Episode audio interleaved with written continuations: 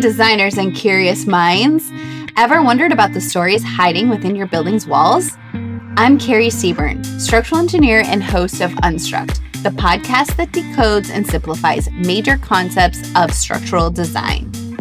Behind the math and physics, structural engineering simply predicts building behavior. Join me as we simplify the complex, making structural design accessible to everyone. Nowadays, instead of measuring it via cost, we're saying, well, what about carbon? You know, we've got two levers now that we can. If, if an architect has an inefficient design, we can hit them with two levers, if you like. the official casualty figure is 55,000. Everybody I talked to told me that the actual figure is at least three times as much. And I believe that. I mean, seeing what I saw, Turkish codes are good and, and they have been improving, but compliance was completely lacking. Fluent in steel, concrete, masonry, and timber design, I'll bring you leading engineers to dissect the tales behind their building structure. Whether you're an architect, contractor, engineer, or just love a good story, this podcast is for you. Yeah, beam penetrations. That's a fun topic on this project. Follow the link in the show notes to subscribe to Unstruct. From within your walls, hear the story behind how your building stands today.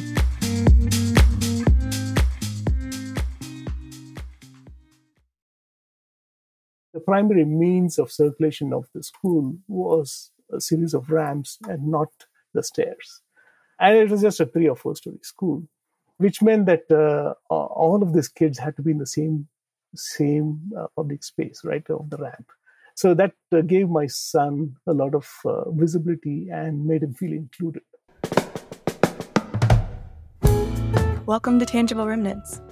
I'm Nakita Reed, and this is my show where I explore the interconnectedness of architecture, preservation, sustainability, race, and gender. I'm excited that you're here, so let's get into it. Welcome back. This week, I'm talking with Ganesh Nayak of Metier Inc. It was an interesting conversation where we discussed the intersection of sustainability and accessibility in the built environment. Ganesh shares his journey from being an architect to starting his own consultancy, focused on sustainability and accessibility. We touch on the challenges of retrofitting historic buildings and the need for architects to go beyond compliance with accessibility codes. He also shares some of his personal story of caring for his son and emphasizes the importance of designing for disabilities and creating inclusive spaces. And one of the, my favorite parts of this episode is that we touch on the power of well designed spaces to promote equity. Head over to our Instagram page at Tangible Remnants to see photos that highlight some of the items that Ganesh and I talk about today. And once there, be sure to click on our bio to get access to the Linktree site that will direct you to a number of different resources, from funding opportunities to upcoming conferences where I'll be speaking. And there's even a link for you to sign up for our newsletter. One of the reasons I was super excited to do this interview was because Ganesh is one of my favorite people to run into at conferences.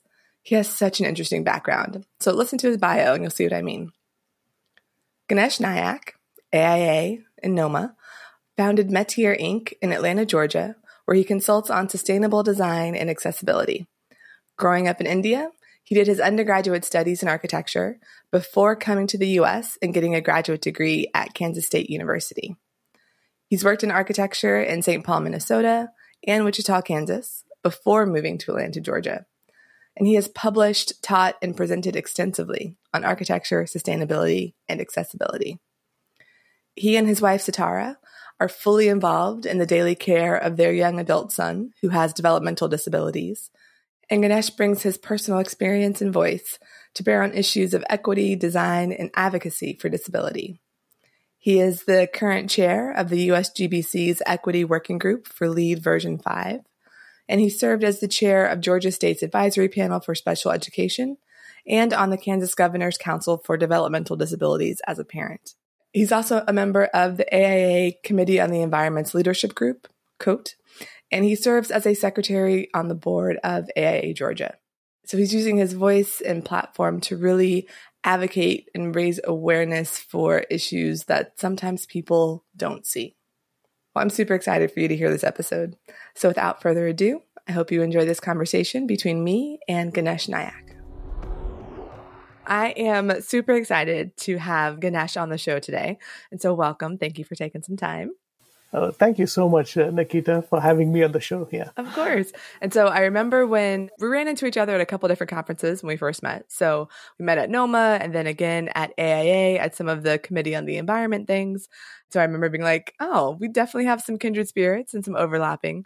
And then I remember going to your NOMA presentation where you're talking about a lot of the sustainability and the overlap of just so many things. And so before I start rambling too much, I would love for you to introduce yourself uh, sure. Hi, my name is Ganesh Nayak. I'm an architect in the Atlanta area, but I was an architect. Now I consult with architects on sustainability and uh, accessibility. So I started my own consultancy about 10 years ago. And uh, before that, I was uh, working in the corporate field uh, as an architect. I uh, did my undergraduate degree in architecture in India and came to the United States after working Actually, I didn't know, Nakita, that you know that I, I was working for a few months, maybe about uh, six or seven months in, in historic preservation in India before I came here. So, I did not know that. That's awesome. yeah, yeah. Anyway, then I came here for my grad studies at uh, Kansas State University, and uh, was always interested in sustainability. And but that kind of took a back seat when I got into grad school and uh, subsequent uh, entry into the profession for about maybe a decade. But but then after that, I got right back in with, with LEED, and uh, I was had the good fortune of of working on a on a, on a few LEED projects, and uh, so that gave me the confidence to establish my own consultancy uh, because of personal uh, circumstance that you know my son has disabilities, and uh, as he was growing, the corporate setup just wouldn't cut it to be on his schedule for taking him to therapies and and all of that. You know the as he was growing up, his needs were getting more and more, which required both our my wife's and I my presence, and I was traveling quite a bit. So I said, mm-hmm. well, it's time to yeah. kind of uh, uh, change change course. I'm glad that you made that decision. So I also I love that your consultancy combines sustainability and accessibility. When did you see that there was a need to be able to combine both of those together?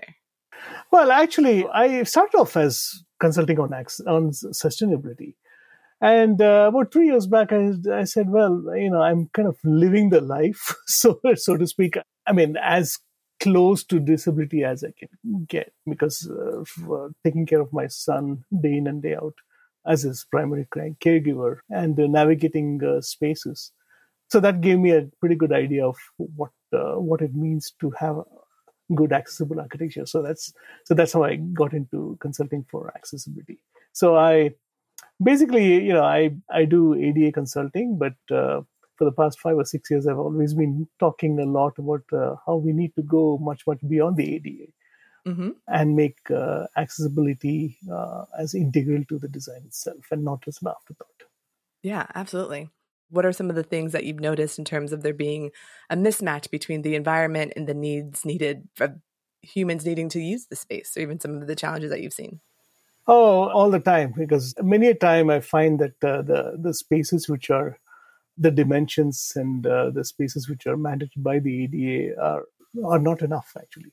Sometimes the, the turning radius is not enough in, in bathrooms, and sometimes bathrooms. Well, in my case, when uh, since my son has you know has developmental disabilities and uh, needs uh, help with every function, uh, every activity, you know, we are his caregiver, right? So some of the spaces are just not large enough for for him and a caregiver. So those those are some of those issues which we come across a lot in in the buildings, and that's uh, and uh, many a time, you know, when we have to change him, yeah, it's, it's been a while, but uh, I remember going to to Disney ten years ago, and he, of course, he loved those those rides and all of that.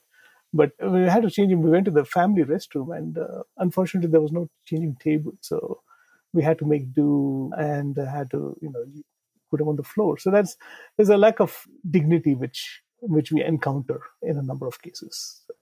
Yeah, I've been seeing and learning more about the need for adult changing tables Yes. in a lot of public Yeah. spaces and all that. I keep There's a- advocating for that, yes. yes, yes. And I I have some colleagues at Quinn Evans as well who've been researching this, particularly with a lot of the museum work that we do with the Smithsonian. But it's things like that that sometimes architects and people who don't need that function don't think about uh, because it's one of those things where, oh, well, it wasn't necessarily explicitly said in the ADA or in certain codes, so it's kind of missed. So it's like being able to give more voice to the lived experience of people who have these needs, I think is fantastic.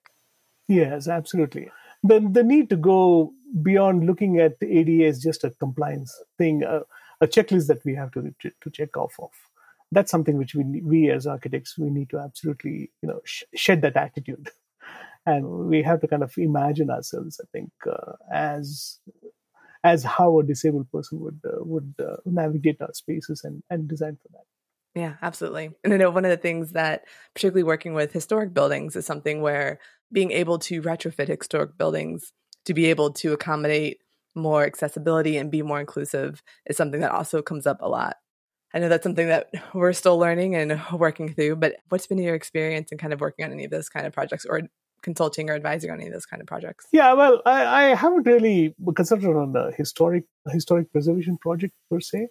One of the issues about the historic preservation projects, and of course existing buildings and adaptive reuse, which of course is one of the our main tools we have to reverse or mitigate the climate change. You know, you have to. There's one of our main strategies for decarbonization is to use existing buildings, and uh, it's coming more and more into the foreground, and rightly so. Uh, but I, I, do worry uh, sometimes that uh, that accessibility is kind of given the short shrift because the, the, the threshold for the ADA is a little lower than in existing buildings than for new construction. So that's something which we need to to to keep to be mindful of. I would love for uh, architects in the space to to to not take the the path of least resistance and just you know do what whatever right. the right. Don't just take the And- exemption because it's oh it's a historic building. Let's just not worry about letting people get into it. Like let's yeah let's really focus on how do we make our buildings more equitable and accessible to everyone who needs to come into it. Yeah. yeah. That's the the thing about the code is that we are always we are always looking for exemptions. And many a time it is valid because sometimes the code is too too stringent and or it doesn't make sense or logical sense.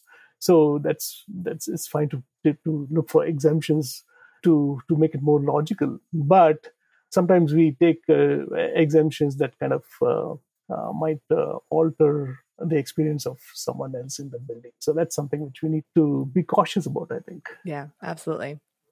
That's such a good point. And I think, particularly as we're moving into the space of trying to decarbonize our buildings, focus more on net zero, building reuse, and really focusing on climate action, it's important that we don't forget about climate justice as well. So, not just accessibility in buildings, but then also what are we doing and how are we achieving more of those climate justice roles, particularly with lower income communities bearing more of the burden of pollution and all of that. So, how we're thinking about it more global as opposed to just at our individual building scale. Yes, absolutely. And it brings up a very good point about uh, how we are now seeing, we have to see buildings as much, much, in a much, much more holistic sense, which incorporates, previously it used to be like a, a little siloed and insular, where we used to treat sustainability as, uh, as separate from the, the design itself. And uh, we just kind of, uh, you know, make it, uh, utilize some tools of uh, to make it more energy efficient and all of that. And then, make it sustainable in that sense, but it is still kind of exterior to that. So uh, now we have expanded the, the definition of, exp- of sustainability to, to in- include equity. And I think that's an extremely important thing to do. And we, we recognize that uh, it's just, it's not only climate action, but climate justice too. So, and uh, they, they are pretty much, I mean, they, they are the same thing, but they are not too. because I think uh, when we bring climate equity and justice, we, we are looking at uh, the historic wrongs which have been done and we're trying to remedy them. And when we look at that aspect, we really cannot, we have to look at it differently than climate action itself. Yeah, absolutely.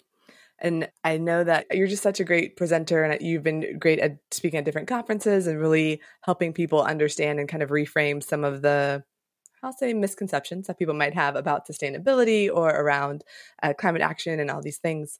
Maybe what's some of the pushback that you get, if any, that you can think of in terms of people either being surprised, like, oh, I hadn't thought of it that way, or just being resistant to really embracing some changes?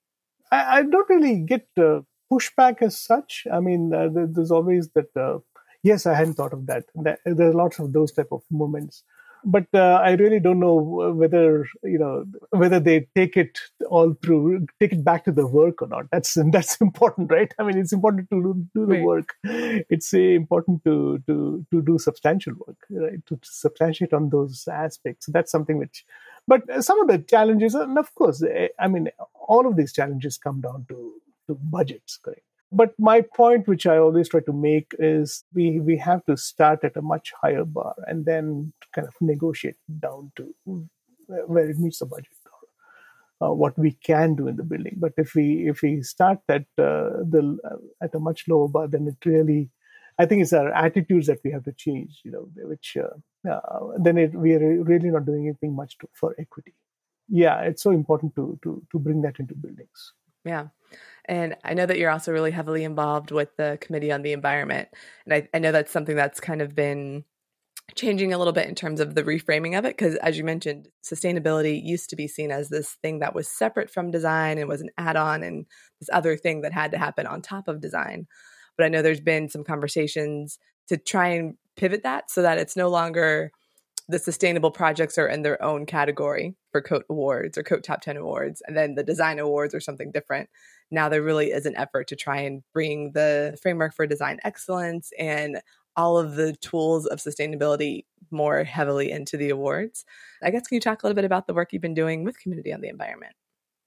Yeah, sure. So I was fortunate to to to be selected to to join the uh, the committee on the environment, and it's uh, I've finished two years of my three year term. This year I co-chaired the the uh, climate action, climate justice subcommittee on the environment, and uh, so we, we're doing some, uh, we, we're going to do some exciting work.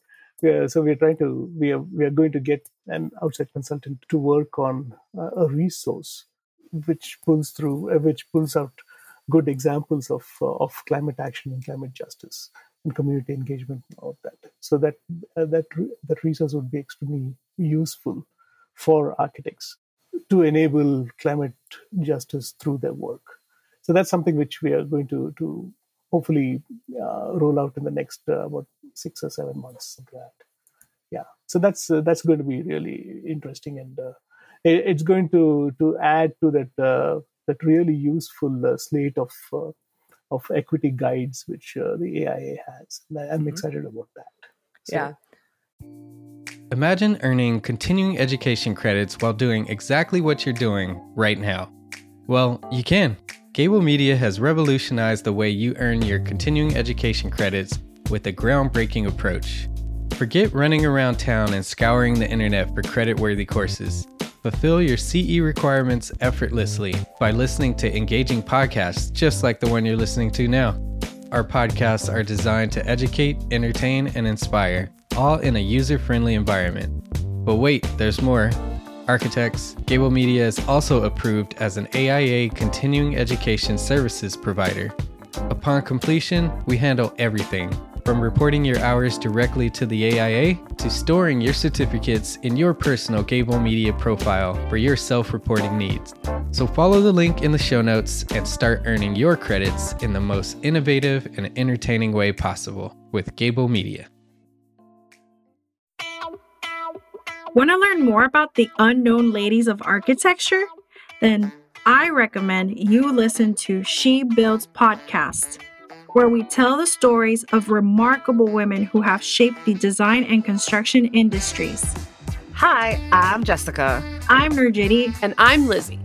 After we graduated from Syracuse University School of Architecture, we set out to learn and share the untold stories of women that traditional school curriculum left out. One day, there's an announcement on campus that women had been seen wearing, quote, inappropriate clothing. Gasp. What the heck does that mean? Yeah, so it turns out that Ruth and her fellow classmates were these women They had field classes where they're doing welding, forging, and foundry work, and obviously they have to wear jeans to those classes instead of like dresses or whatever else. While Gertie was in school, she wasn't just going to classes, trying to stay alive like some of us. I know that was me in school, just taking it day by day. Mm-hmm. Yes. But not Gertie. She became the president of Evigol, an honorary association of Cornell women architects. Of course she did. These are stories not taught in schools. Women who've molded the world of architecture, construction, and development for over a century. From Jane Jacobs to Ray Eames, She Builds podcast explores the legacies of trailblazers. Subscribe now on your favorite podcast platform. Let's fill the gaps in history together. All you have to do is follow the link in the show notes and subscribe and be part of a movement to expand industry narratives.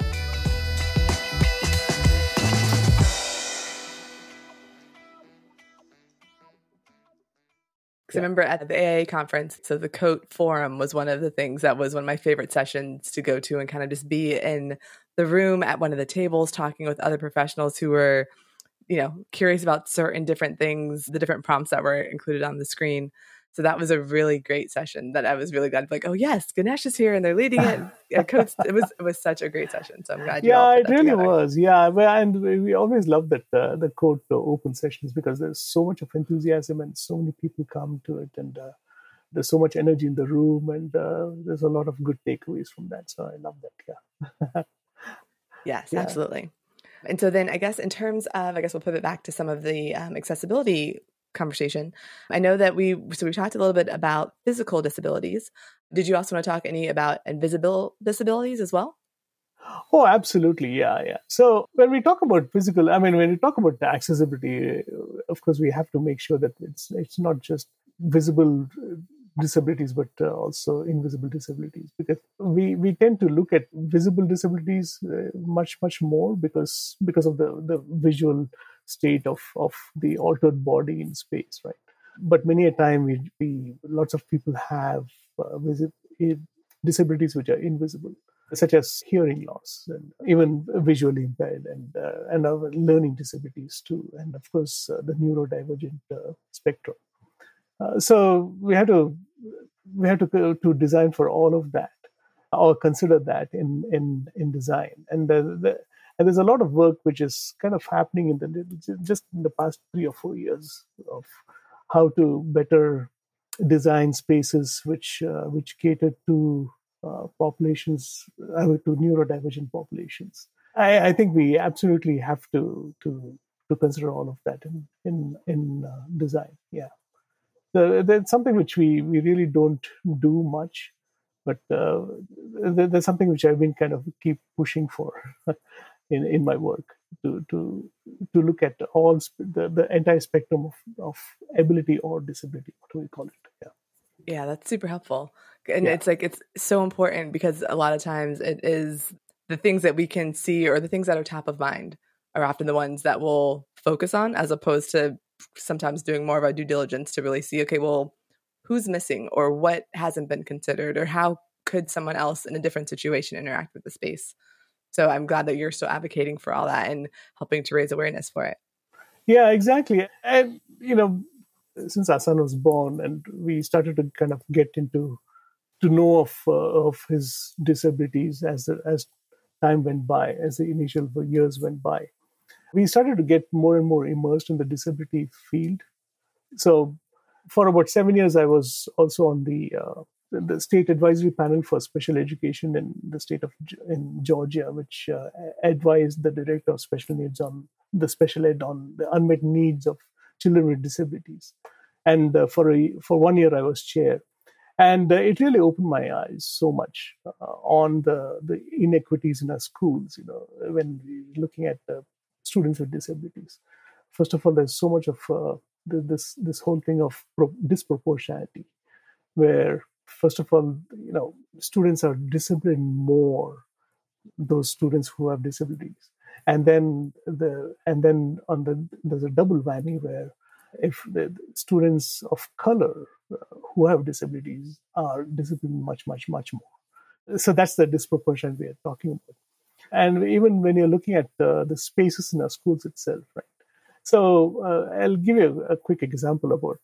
So in my son's, uh, one of my sons, I mean, one of his first uh, primary schools, uh, elementary schools. Now he's been through about I think five different elementary schools, and that's another thing. You know, they keep bouncing kids with disabilities around, um, and that itself is a thing of, of equity. But in one of his schools, I, I think he he went there at the age six, and uh, at least for the next ten years, and he was there just for one year, and at least for ten years, the, we had you know kids in the community. Whenever we we were out in the community come up to to him and say say hello, and we uh, never really knew what was happening, but they were all from the same school, and then we realized that it was. Uh, because of the the architecture of the school, the the physical space of the school, of the way we realized that uh, the, the primary means of circulation of the school was a series of ramps and not the stairs. And it was just a three or four story school, which meant that uh, all of these kids had to be in the same same uh, public space, right, of the ramp. So that uh, gave my son a lot of uh, visibility and made him feel included and uh, and I, I, keep talking about this because it is such a personal i mean it's a personal example right and the the power of well designed spaces really hit home and this this school was you know otherwise it was not really like uh, so-called high design or whatever but it made a difference in my son's life so that's uh, that, that's something which we you know we we keep talking about my wife and i and uh, of course, his teachers are great. That's another big factor.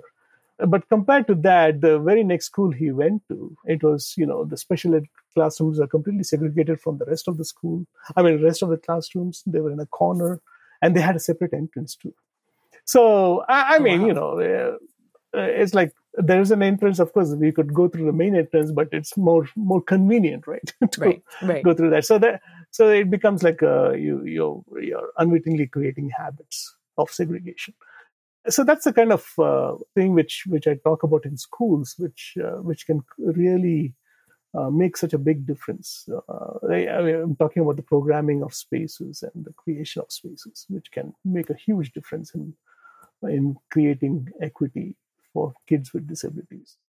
Yeah, that's such a powerful example. And I'm imagining kind of the, the school with the ramps where it's really equitable access space for everyone to be able to use the same path and not have to go through the back door or be separated from other people. That's really interesting and powerful.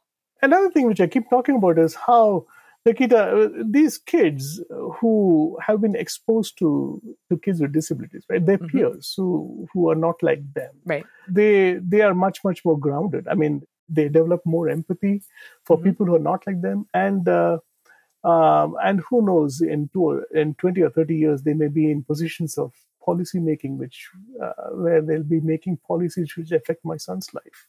Yeah, so we have to look at it that uh, you know it's it's a two way street there. Yeah, and so we all benefit from from being exposed to people with disabilities. Right. So personal story. So I, the schools that I went to had um, populations of kids with disabilities, and so you know, in elementary school I was a vision patrol, so I would walk some of the blind students to and from the bus. And then in high school we had, so I played basketball, and we had some of our basketball managers were actually girls who were in wheelchairs and had muscular dystrophy and all that sort of thing. But it was I didn't realize that not everyone kind of had access and friends who had disability, physical disabilities. And so you saying that, you know, people who have access, like, oh, right, that was something that was somewhat unique. And I remember our, our basketball managers, they, some of them were nonverbal, but our coach would give them the bell to shake so that we would have to then go run. so we'd have to go like run the ladders when we were training. And so there are some days where we're like, hold on, don't give her the bell yet. We're not ready. like, we're not ready. don't make us run just yet. Thank you. But then, you know, they were excited to be involved and they're at all our games. So yeah, that's actually a really good point. I hadn't thought about the fact that access and really just seeing people who have different disabilities to also demystify some of the fear that comes along with interacting with people who have different disabilities. And that's interesting. Hmm. Yeah, it, it is. I mean, and uh, uh, a couple of other things. You know, when you're when you're uh, immersed in the field of or world of disabilities, you start to kind of you, you start to bat for uh, people with uh, with disabilities. You know, you Right. see them from at uh, positions of weakness, and and I'll give you another quick example of how, you know, whenever I see uh, in our shopping, you know, strip malls and all of that, you have these. Uh, sometimes, many a time, you have these the accessible parking spaces which are clogged up by parking uh, by shopping carts Yeah. uh, which makes it unusable. And I get so mad about that. Yes. Yes. Uh, and sometimes right when I see people doing that, I go up to them and say, "No, please take it away. I have a kid who has disability, and I cannot use the space." Right. And particularly when people try to either park in the access aisle or try to do something where they're like they're blocking the access aisle, thinking that the access aisle is just extra space when like it's no, it's it makes the space usable with like it's a whole yeah. Oh. Yeah, yeah. Mhm. Another interesting point about uh, you know since I'm in in the field of sustainability and uh, accessibility, you know, sustainability. Of course, we are we are trying to make our spaces as uh, you know less resource intensive and small as possible, etc. Uh, size matters, of course, in you know talking about decarbonization and all that. But then people with disabilities, you know, we definitely require a lot more space than so there's a there's an Right. inherent uh, contradiction there but uh, these are things which we we need to kind of uh, talk about more Yeah.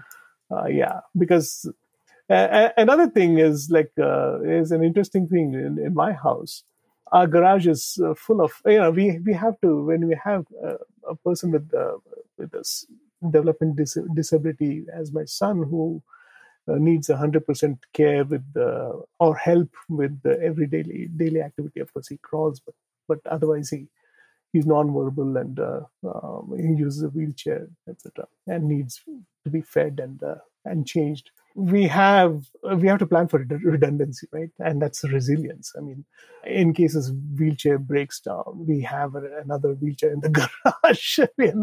We we don't want to give it up so our garage is full of you know like uh, Right. uh, full of his wheels so that's something which we we uh, so redundancy is part of the resiliency thing which that's something which which which i realized yeah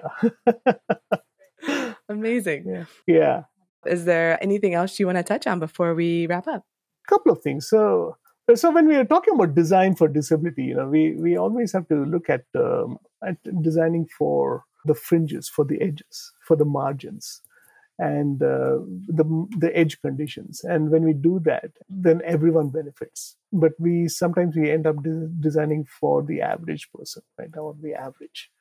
Uh, for the, the the the great mean, which which where most people kind of exist, correct?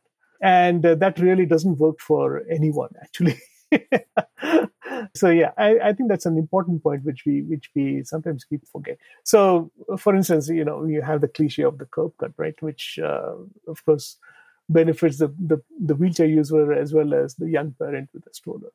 So that Mhm. sort of thing. So it's it's an edge condition where where everyone benefits. That's something which we need to to, to think about i think. Yeah Another quick thing, which which I've been thinking about lately, and it's it's surprising how some things from way back come back, you know, into the into your thoughts. But when my son was in the was just born, and I think uh, in the second or third day in the NICU, so we got a report from the doctor, and it said something about failure to thrive, right? and that is, you know, that he would not grow as much, and blah blah blah. So, but that was such a clinical and cold medical term, like failure to Right. thrive. And I'm thinking, what's the opposite of that? So, we really, I think, we need to make our spaces where everyone can thrive and not just grow, but uh, but flourish. So that's something which, and uh, people of all abilities, I think, and that, that I think is important for architects to consider. Where uh, how can we make our spaces where everyone can thrive? That's because it's the very very opposite of uh, what what I encountered. Thank you so much for listening. Links to amazing resources can be found in the episode's show notes. Special thanks to Sarah Gilberg for allowing me to use snippets of her song Fireflies from her debut album, Other People's Secrets, which, by the way, is available wherever music is sold. If you haven't already, be sure to subscribe to the show. And now that Tangible Remnants is part of the Gabl Media Network, You can listen and subscribe to all network partner content at gablmedia.com. That's G A B L media.com. Until next time, remember that historic preservation is a present conversation with our past about our future. We don't inherit the earth from our parents, but we borrow it from our children. So let's make sure we're telling our inclusive history. Saw the first fireflies of summer, and right then I thought of you. Oh, I could see us catching them and setting them free. Honey, that's what you do. That's what you do to me.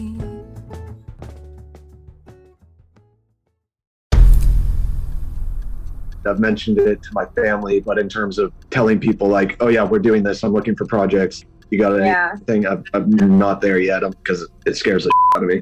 Dreaming of launching your own architecture firm?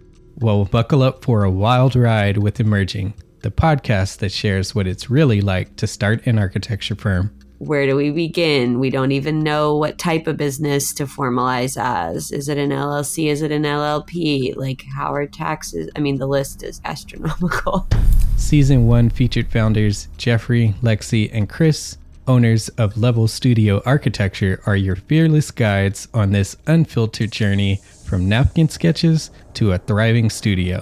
One evening, stumbled into one last dive, we sat at the bar and pondered our postgraduate futures.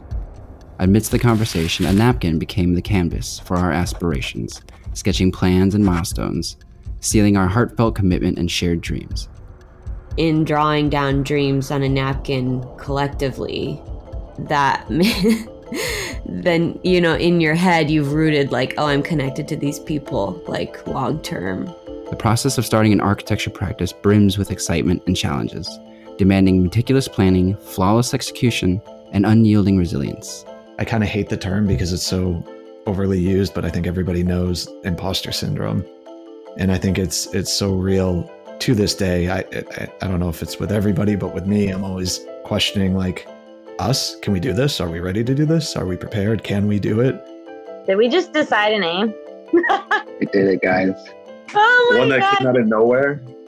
It came out of nowhere. I liked it. I saw it. Ready to turn your aspirations into reality? Follow the link in the show notes to subscribe to Emerging and chart your own path to architectural success.